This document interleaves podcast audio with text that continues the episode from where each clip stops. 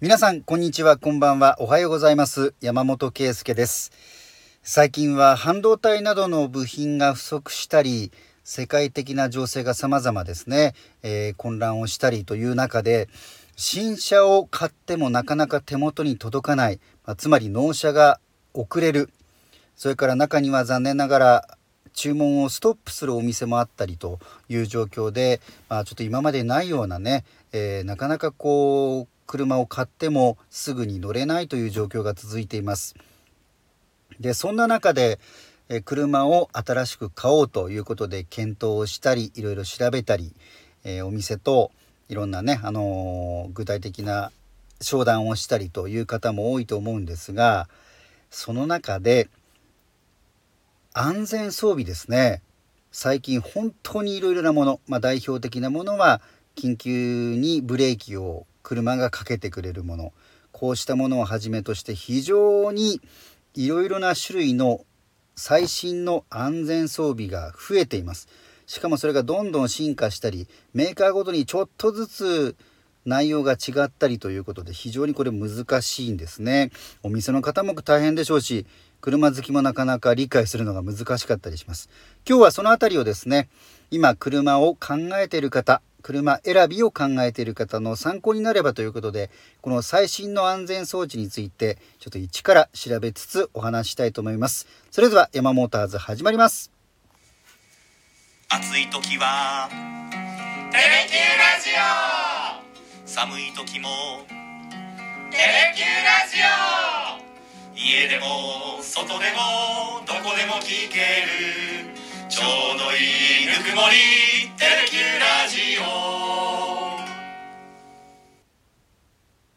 皆さんも最近よく耳にすると思うんですがそういったあ最新の安全装備、まあ、先進安全装置とか先進の運転支援システムという言い方をします。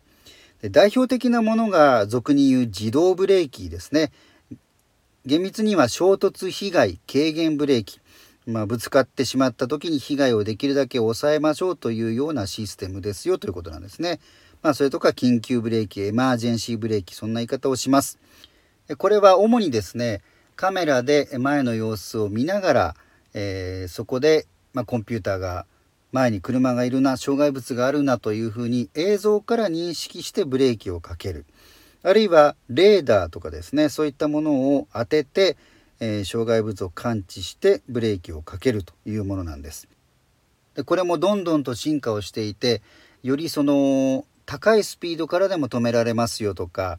えー、例えばですねその車あ路上に止まっている車とかそういったものの脇から歩行者が出てきてしまった時にも止まりますよとかですね、えー、当初は車に対するだけだったのが歩行者自転車の認識もできますよというふうに進化をしています。でもう一つが追従機能付きのクルーズコントロールというものです。アダプティブクルーズコントロールなんて言い方もしますがこれもあのメーカーによって名前がいろいろなんですね。であの過去まあ車の世界はですね最初その新しい技術とか装備が出始めた時に各社がいろんな名前で売るんですがそのうちそれをまあ同じ名前にしましょうと消費者が分かりやすいにしましょうという動きもあるんですがまだこういった先進の安全装備名前の統一というのはされてなくてメーカーによってちょっと名前が違うんですね。これもちょっとまあ買い物をする車を買うというところでは少し分かりにくさになってしまってますよね。でその追従機能付きクルーズコントロールというものは、まあ、システムとしては先ほどの、えー、緊急ブレーキと、まあ、似てるようなところもあるんですがカメラとかレーダーこういったセンサーというものを使って前を走っている車と同じ車間距離を保ちながら前の車についていく装備なんですね。でこれあの高速道路とかでずっと行く時に例えばちょっと微妙に上り勾配のついてる道だと知らない間にちょっとスピードが落ちてしまったりとかそれからだんだんとまああの疲れも溜まってきたりっていうふうに、まあ、高速道路などはありますよね。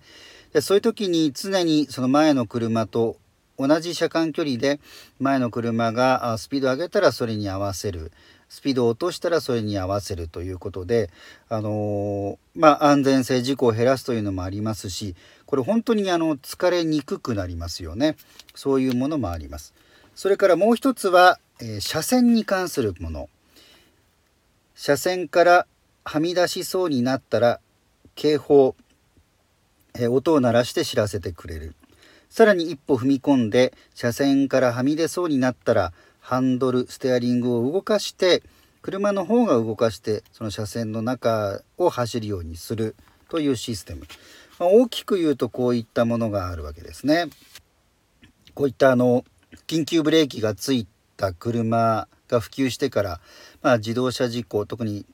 あの日本のメーカーのスバルがですねこの、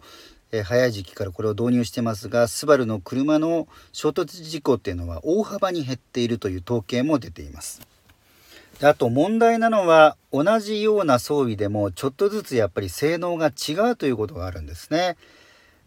緊急ブレーキについてもまあ、カメラを2つ装備して、まあ、人間の目のようにですね両目のように見ながらさらにセンサーやレーダーで、えー、横とか後ろとかも把握しながらっていう、えー、最新のものもありますしまあそういったところはちょっとシンプルな構造なものもあるんですね。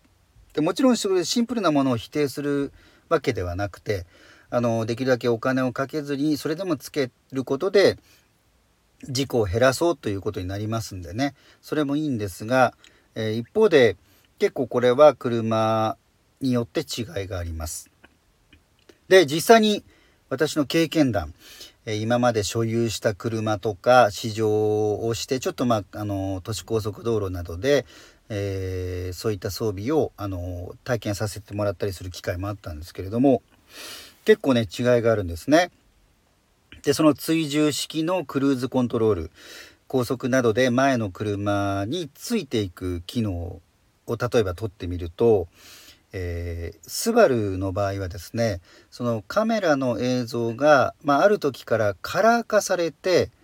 えー、車の中のコンピューターが、まあ、あの分析する際に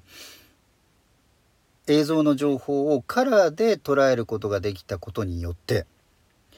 前の車がブレーキを踏んでブレーキランプがついた時にも対応できるというふうになったんですね。だから実際にその装置がついてる車に乗ると、まあ、人間側ののドライバーが前の車ブレーキを踏んだら、まあ、こっちもとりあえずアクセルを離したりしてちょっとスピードを緩めますよね。そういった形で前の車がブレーキを踏んでブレーキランプついたそうしたらもうスッとえー、車の方がスピードを緩めてでさらに距離が縮まってきたらブレーキをかけるっていうのをそれを自然にやるんですね。だからこのスバルのアイサイトという、えーと、バージョン3というものから先が確かカラーの映像で、えー、認識をしているんですが、まあ、それによって非常に滑らかだし運転席に乗ってまあそのドライ自分の代わりにその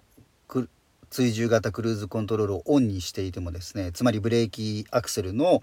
えー、基本的なコントロールを任せていても非常にこう怖い思いをすることは少ないんですね。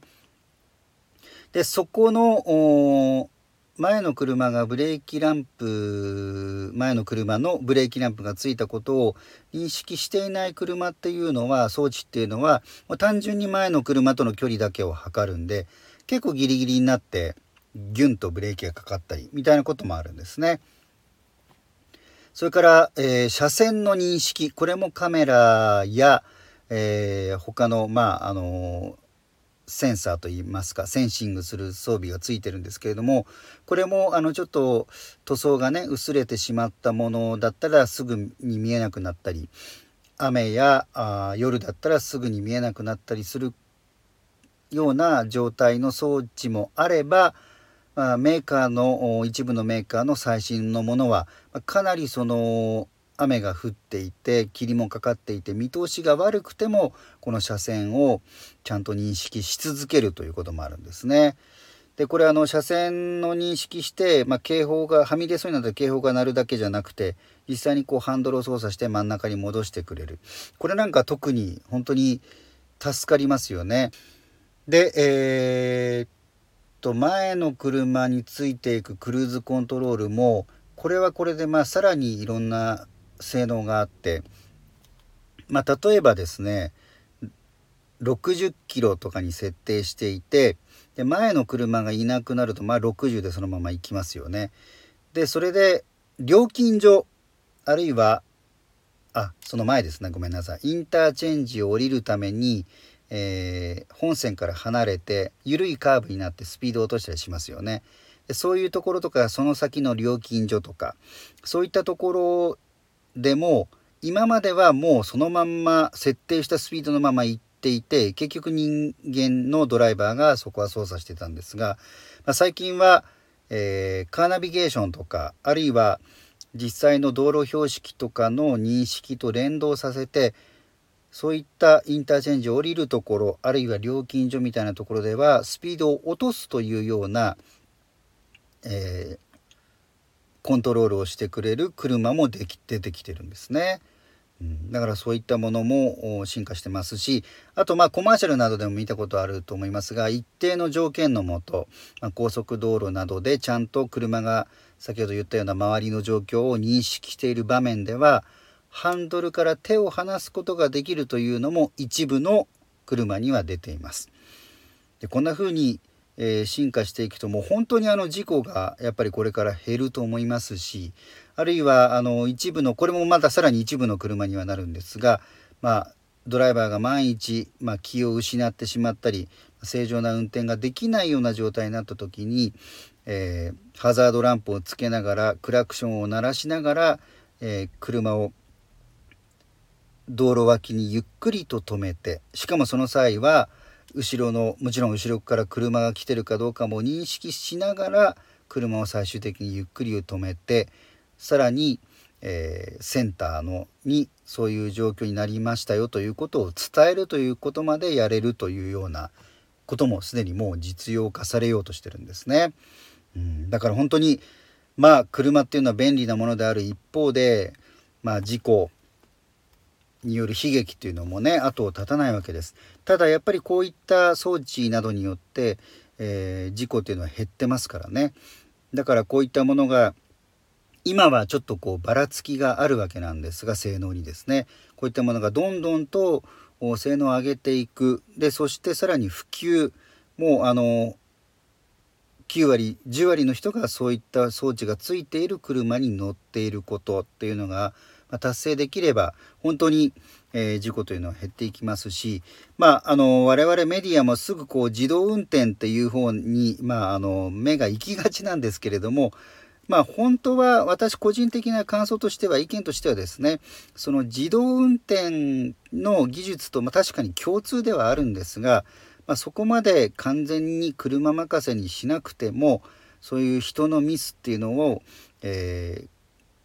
すぐにカバーしてくれる。で人がこう疲れがちょっと溜まってくるようなところで、えー、まあ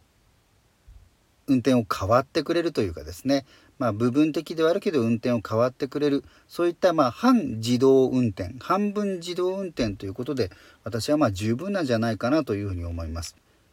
とにかく事故を減らすこと、まあ、ゼロに近づけること。これを、まあ、自動車を作る側も私たち使う側もね目指していきたいということがありますね。でとにかくこういった今の緊急ブレーキなどはもう事故が起きそうになった時に